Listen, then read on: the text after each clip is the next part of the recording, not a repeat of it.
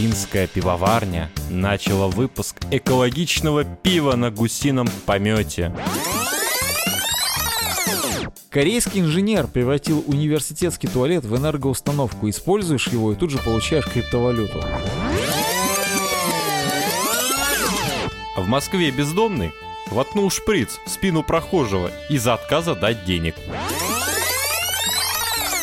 Как с профессиональной точки зрения должен вести себя преподаватель, если перед ним сидит ученица в платье без трусов, и ты отчетливо видишь ее вагину. Тоже увидел на барахолке ВКонтакте Ага. фотография, там анальная пробка.